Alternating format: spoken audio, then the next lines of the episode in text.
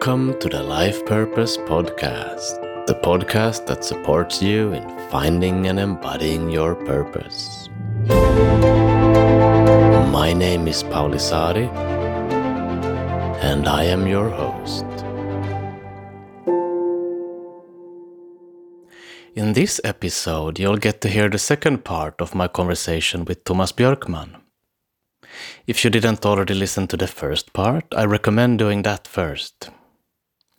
In this part, we look at the questions of why purpose is important, what we can do in order to create a more purpose infused society, and what a world infused with purpose might look like. Before we dive into the episode, I just want to take a brief moment, less than a minute, to share about a webinar that I'll be hosting soon. It's a free online workshop on the foundations of purpose discovery. It's mainly aimed at experienced spiritual seekers who are turning their attention from the inner work to the outer work. It's for people who have devoted a significant part of their life to deep spiritual practice and who now want to make a difference in the world but who do not know where to start. If you're looking for a way to get to a place where you feel fully aligned with your calling, a place where you're 100% engaged in contributing towards a better world in a way that feels deeply meaningful to you, my guess is that this workshop will open up new possibilities for you. You're warmly invited to go to paulisaari.com slash webinar to find out more and to sign up if you wish to participate. Okay, so let's dive into the second part of my conversation with Tomas Björkman. I hope you'll enjoy it.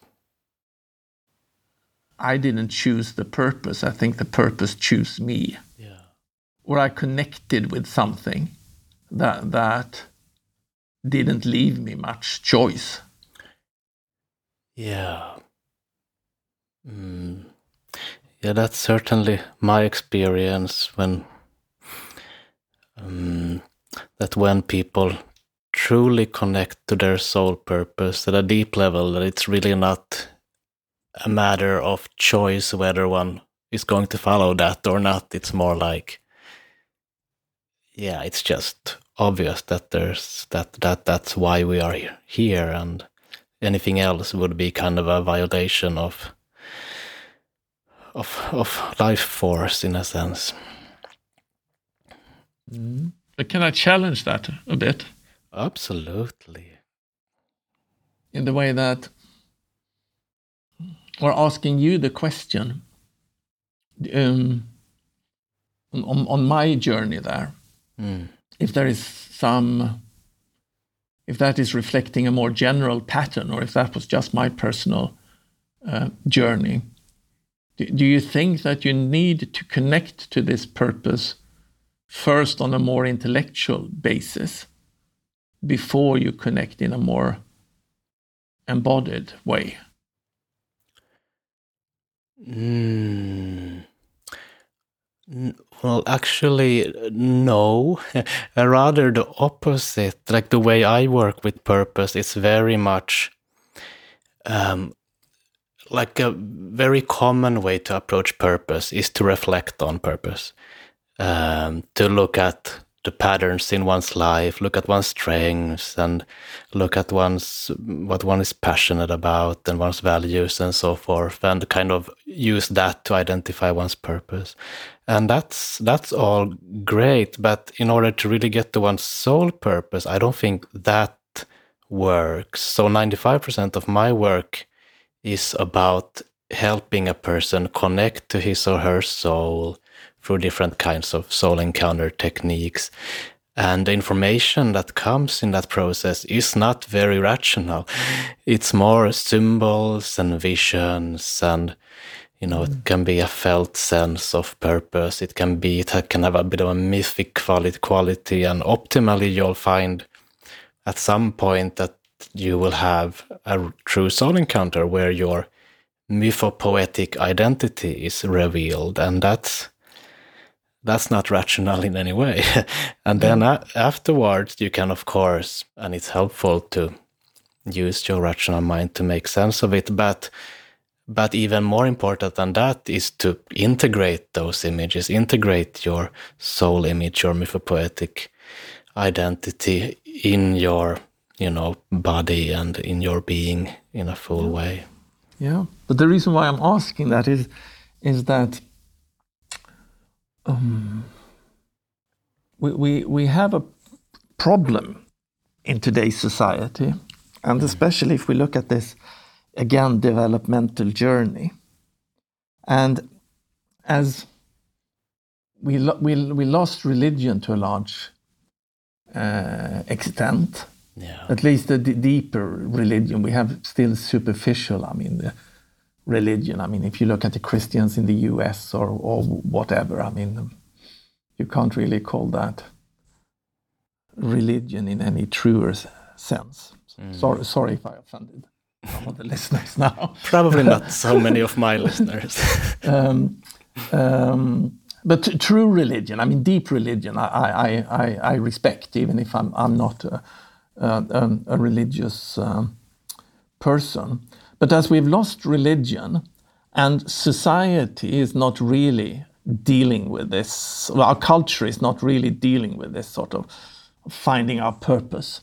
So again, we, we have a lot of people that, that uh, are searching for purpose, whether they are aware of it or, or, or not. And I think a lot of psychological ill health in today's society is this sort of lack of purpose, again, whether you know it or not.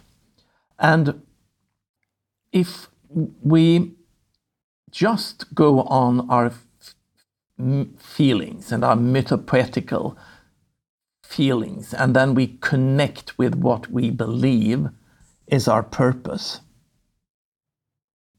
that has got a big chance of going wrong.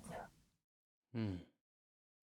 And you can just look at, for example, in the in the U.S. I mean, a couple of weeks ago, I mean, many of the Trump supporters, they believe that they have found their purpose.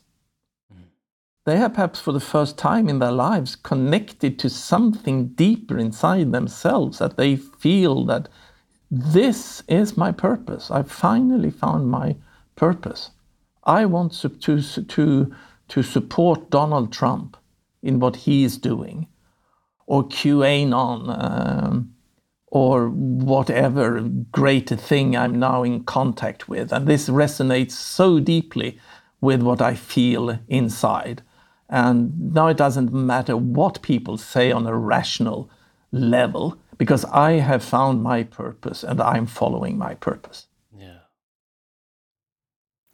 So that, that is why I asked this if if we are too early just to connect with something that we believe is our purpose without having any external guidance from culture or from, from religion or from spirituality or from our own uh, reason, then it might be if if if I'm not fortunate enough to have you as my guide or someone else as a guide, but I find uh, Donald Trump as my soul's purpose. H- how do we safeguard that danger? Because purpose is such a powerful uh, thing. Yeah. Well, I mm, there may be a little bit of a confusion of terms here, um, because like if we look at these people that you were talking about here, the Trump supporters and that stormed the Capitolium and, and the likes. Um, You don't need to go that extreme. I mean, that, that was just um, a very contemporary example. But you can also look at some spiritual sects and people fi- uh, following a guru or, uh, Yeah. yeah. believing that they have connected. And, and, and, and I'm sure they have. I mean, they have really connected to something deep inside themselves o- on a mythopoetical level. That's why it's so, so strong but but it is certainly not it's it is certainly not a connection it, it is certainly a connection to something inside you but it's something that is truly not aligned with this universal mm. purpose that some people would would call a, a a god's purpose or something like that, or the universe, the purpose of the universe. If we stay stay stay secular, it, it is certainly not at all aligned with that. So how can we assure that whatever we are connecting with is at least pointing somehow in the right direction, if not hundred percent mm. aligned? Mm. Yeah, how can we assure that? So firstly, I'm just I'm just thinking that the kind of people still that you were referring to, um, or the experience they are having, that it's I'm not so sure that that's that they have actually connected to their mythopoetic identity, or rather, I would seriously doubt that. It is a purpose that is very deeply felt, so it's connected to emotion for sure but not any purpose that has a deep emotional resonance is necessarily your soul purpose, your mythopoetic identity.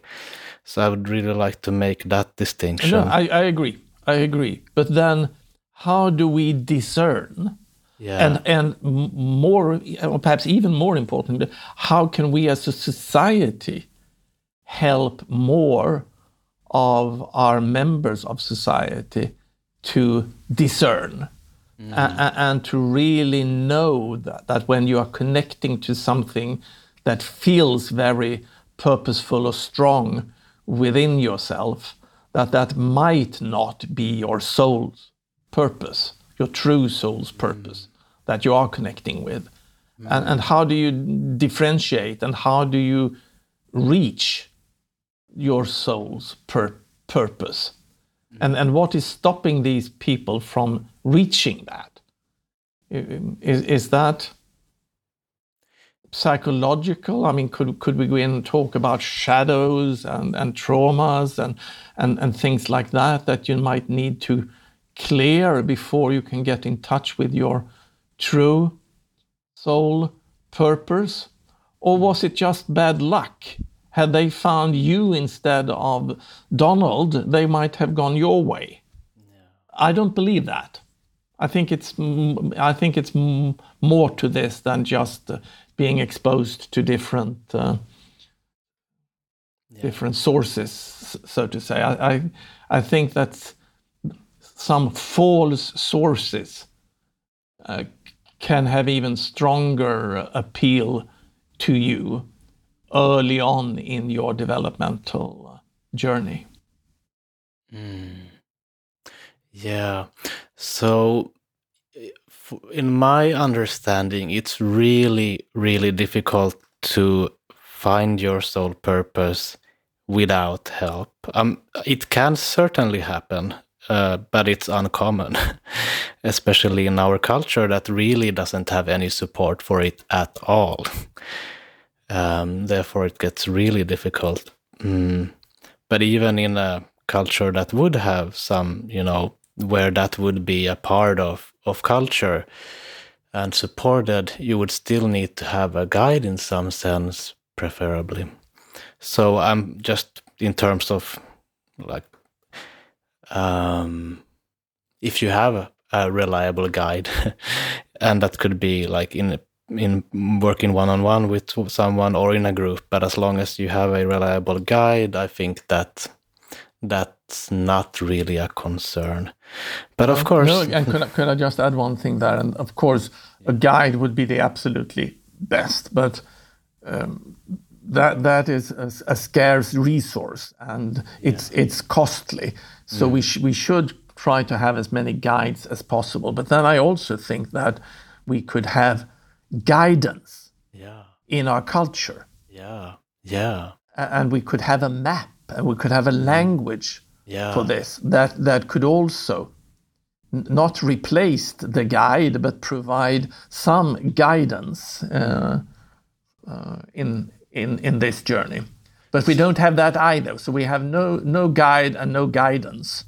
so we are really we really left on our own without a map and without a without a guide, without a map, without a language for this. We are left on our own. So I mean, we shouldn't be surprised that things things like Capitol is happening these days. Yeah, yeah.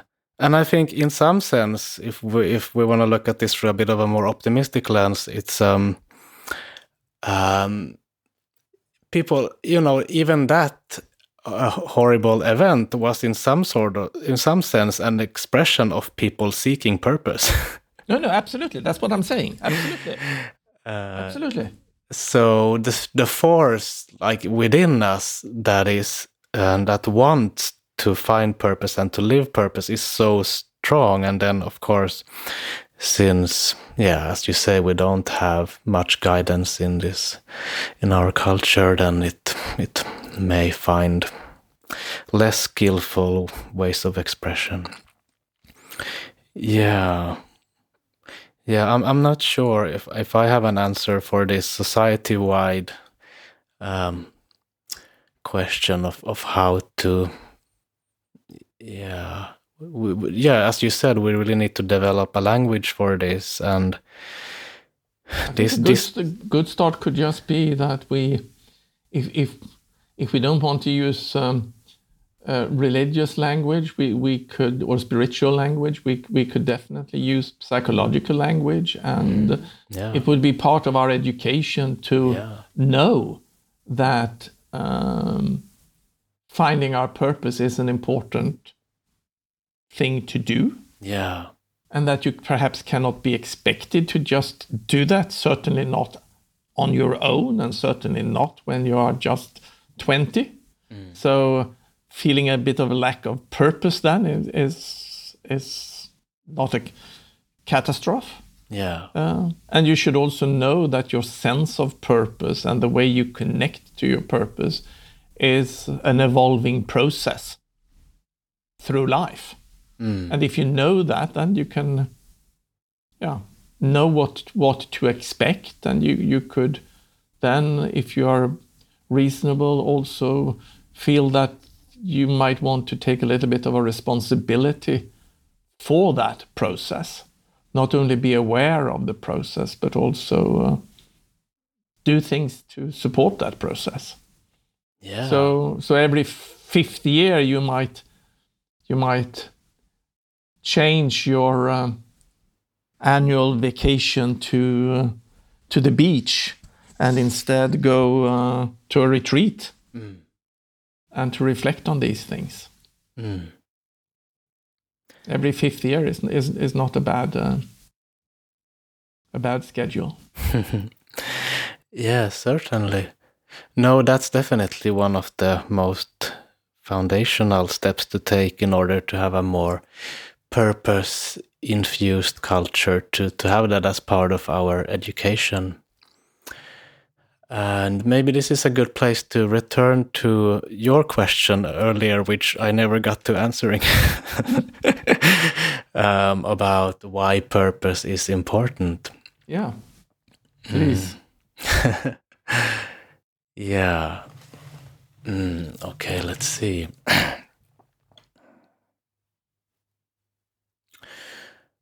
well, well, it's pretty obvious that we have tons of problems to take care of in on this planet.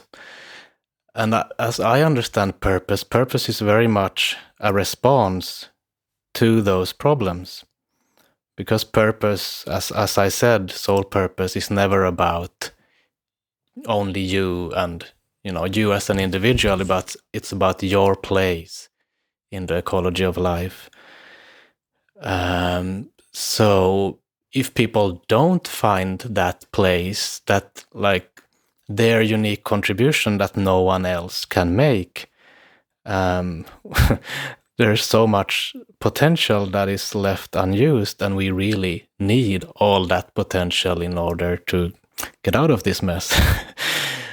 um, so that's um, at least the start to answer mm. that question. Yeah, absolutely. I, I to- totally um, uh, agree. So you can look upon it from from the collective level, and you can talk about. Uh, waste, waste of potential and resources that we that we need to meet our challenges. Mm-hmm. And you can look at it from the individual level and see how this would also alleviate a, a lot of uh, psychological suffering. So it Yeah. would be good both both for the society and for the individuals if we focused a bit more on purpose. Yeah. Yeah. I mean, as I understand it, it's if we do not get a chance to express our true purpose, we will we will in some sense suffer from it. Yeah. because there will be a force within us that's always searching for that and feels somehow that there's this incongruence between who we are and what we are living. So, and no no amount of psychological or spiritual or emotional work will will be able to take that pain away unless we we do discover and embody our purpose. Mm, mm. If I if I may, um, I would like at this point to uh, mention another book, apart from the world we create, Yeah. uh, which uh, is a book called The Nordic Secret, that is written by uh, my friend Lene Rachel Andersen and myself. And uh, in this book, we tell the story, very much forgotten story, even in in in Scandinavia, how uh, more than a hundred years ago, when we were in this transition from being the poorest, non-democratic agrarian societies on the outskirts of, of Europe to uh, becoming just a few generations later the richest, the happiest, the most stable industrial democracies in the world. How that transition was very much facilitated by the insights of leading intellectuals and politicians in all the Nordic countries uh, around this very important developmental step that we were talking about, where you can say that you you find your purpose, and going from sort of being just just driven by the purpose, uh, an unconscious purpose given by by society to you and by culture and your peers, into taking a more personal responsibility for your life. And and by the way, a, a language that that some developmental psychologists are using, they they call this very important transition that we can take later on in life. So, some do it in their 20s, some do it in their 40s, some never do it. And that is going from what they call in psychological language from a, uh socialized mind into a self authoring mind. And I really like the expression of self authoring because that's really for, for me a very good way to express that you are sort of taking a little bit of control over your your purpose and you are conscious about this and you start to authoring your own life in a very um, uh, much deeper way uh, and then also in that way you gain a lot of freedom of course that you did not have while you were still in in sort of the grip of of uh, the socialized mind.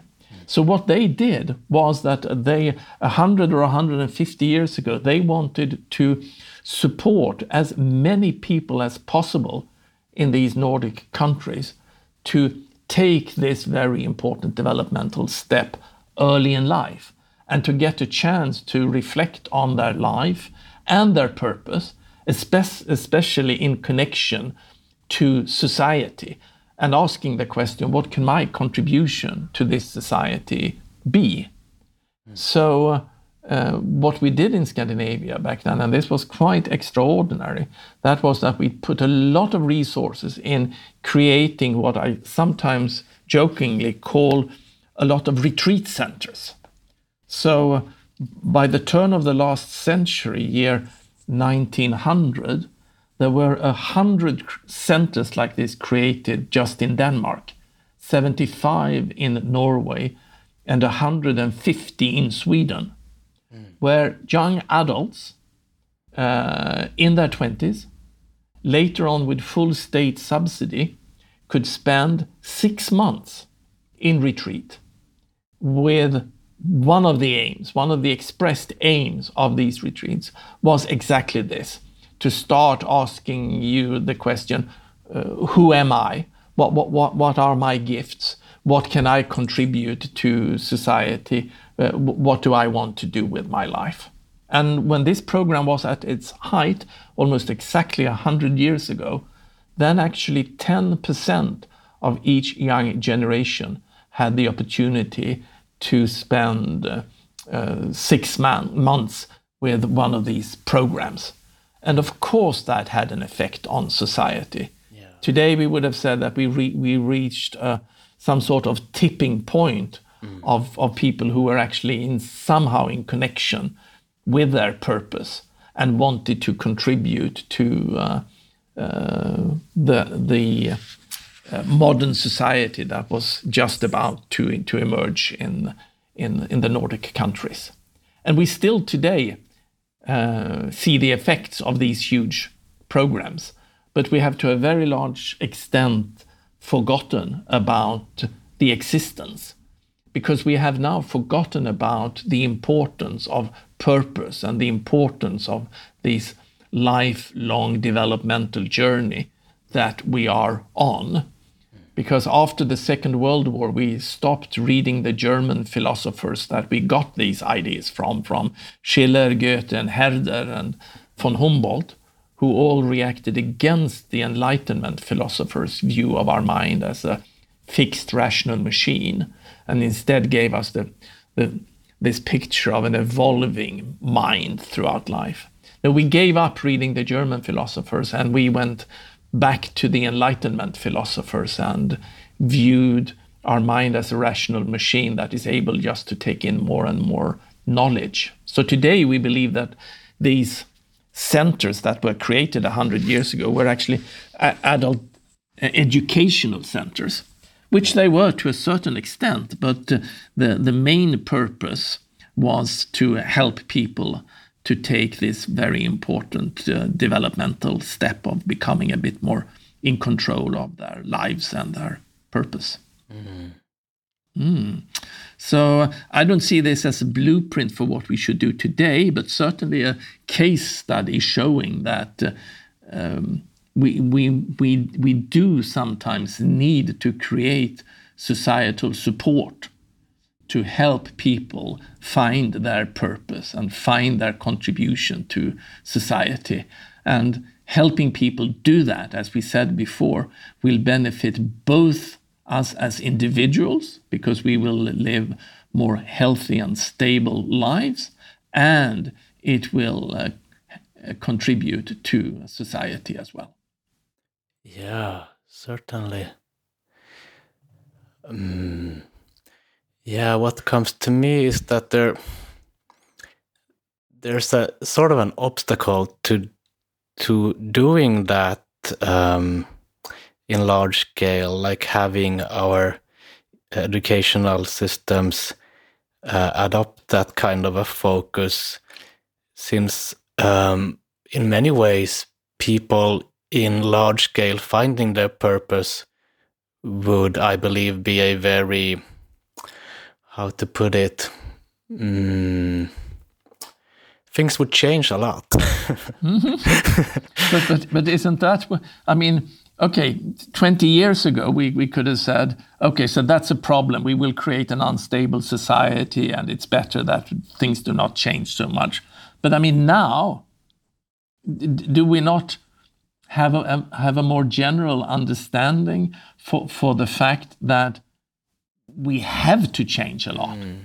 Yeah. And that we have reached a point in the evolution of at least Western civilization where we've gone beyond the point where we can just do small fixes and adaptations. Mm. That we that we really need to realize that we are in a, transformation mm. that for me could go two ways that either we, we are facing a breakdown of society as, as we know it. We're going into a fragmented world, going back perhaps to a new dark age, fragmented dark age, no cooperation, small, um, yeah, small states, and a lot of war. So that is the path of of breakdown. The other path is a path of breakthrough, and then we would break through to a completely new society mm. that would be organized in perhaps a more complex way, but also most likely a more elegant way. Mm. But for that to happen, I think one of the things that are super essential for that to happen is exactly what we have been talking about.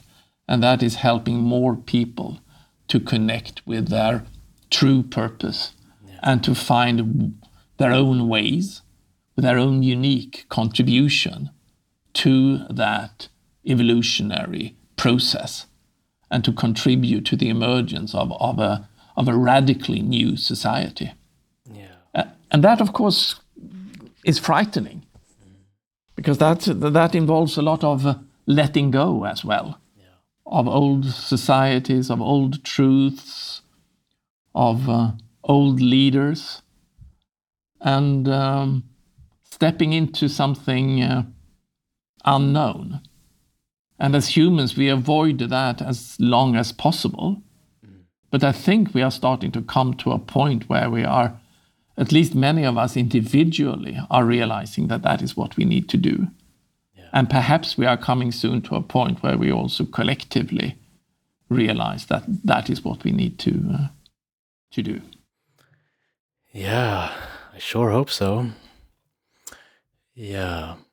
Now it's certainly worth whatever um, even if that would be a destabilizing factor in some ways per, uh, temporarily it's certainly worth that i'm just um, yeah I, I imagine there may be some hesitancy uh, from and, people in power to, to do something like that yeah yeah and, and certainly worth it but uh, we might even go one step further and, and, and say that it will be necessary yeah I mean that we yeah. that we do not really have a choice.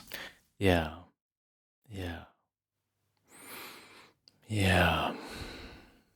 Hmm.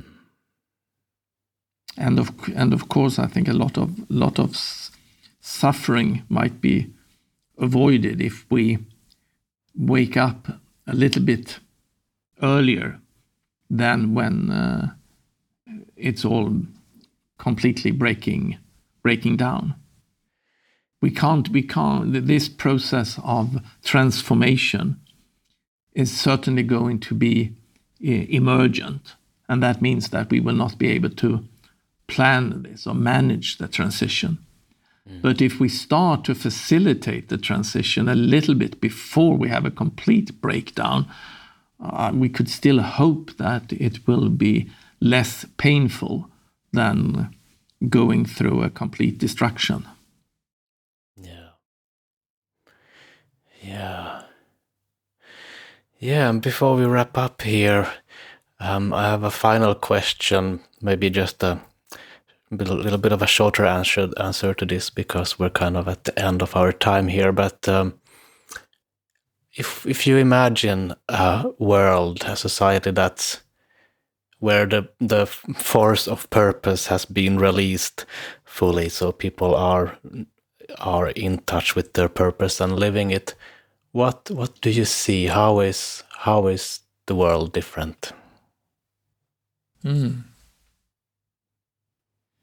so first of all one one thing that makes it so difficult nowadays to to have visions um, about the future and to mo mobilize a lot of people around a vision about the future is that development and technology is moving so fast now yeah. that that we have no idea what the world will look like in 10 years mm. let alone 20 years so it is, it is very difficult to have a clear vision of an end state. Yeah. But when you can't really have a clear vision about the end state, it's important then not to to give up and say, well, then we just leave it all to to the market or to democracy, and then we will see what's happening. No, that that would be uh, completely wrong. So I, I would say that if we can't see the end state clearly, then we need to to focus on the process. Mm. So if we can't say exactly what a good end state will be, we could still ask the question what is a good process? Mm. And again, both the market and democracy are wonderful inventions, human inventions. The present implementation of the market and the present implementation of democracy is, is lacking. I hope that both these magnificent tools will be around in 20 years, but I think we will have had to reinvent both the market and democracy a little bit along the way. Yeah. So if we are focusing then on the process, and especially then to this um, uh, awakening of of purpose, uh, I, I, would see a process where I would see a world where uh, a lot of people, perhaps not a majority, but at least um, a, a, lot of people, uh, are aware of their purpose and can see how their purpose aligns with this evolutionary process or this transformation. And that we can have a, a open discussion and dialogue around this purpose, uh, sorry, around this process and how our individual uh, purposes can be aligned with this process and how we can contribute to this. And while we are still in this transition, that we could hopefully, by making this transition visible and be self reflective uh, about it, that we could actually help each other to um, go through this process without uh, having to um, be guided by fear. Mm. That we would have uh, uh, a, a, society that we were all, where we would all be guided by our purpose, but then also holding each other's hand and saying that these are difficult times, but we are in this together. We help each other going through this. And if we are all connecting to our true purpose and trying to align that with the purpose of society and ultimately of the universal evolutionary process, we we have good chances of coming coming out in a, in a positive way. So that that is my best vision of where we might be in five or, or 10 years because mm. we have to move quickly in this direction. I mean, if we are talking about those time frames, we, we, need, to, we need to have a, a substantial shift in, um, in the world mm. in, in the coming 10 years. And if you call that a shift in consciousness, or if you call that a connection to, to purpose, or whatever frame you will give, it is certainly uh, all related to an inner transformation, an inner individual transformation that, that we need to, to facilitate in a substantial part of the population in order to be able to uh, navigate this transitional process in in in some way. Hmm. Great.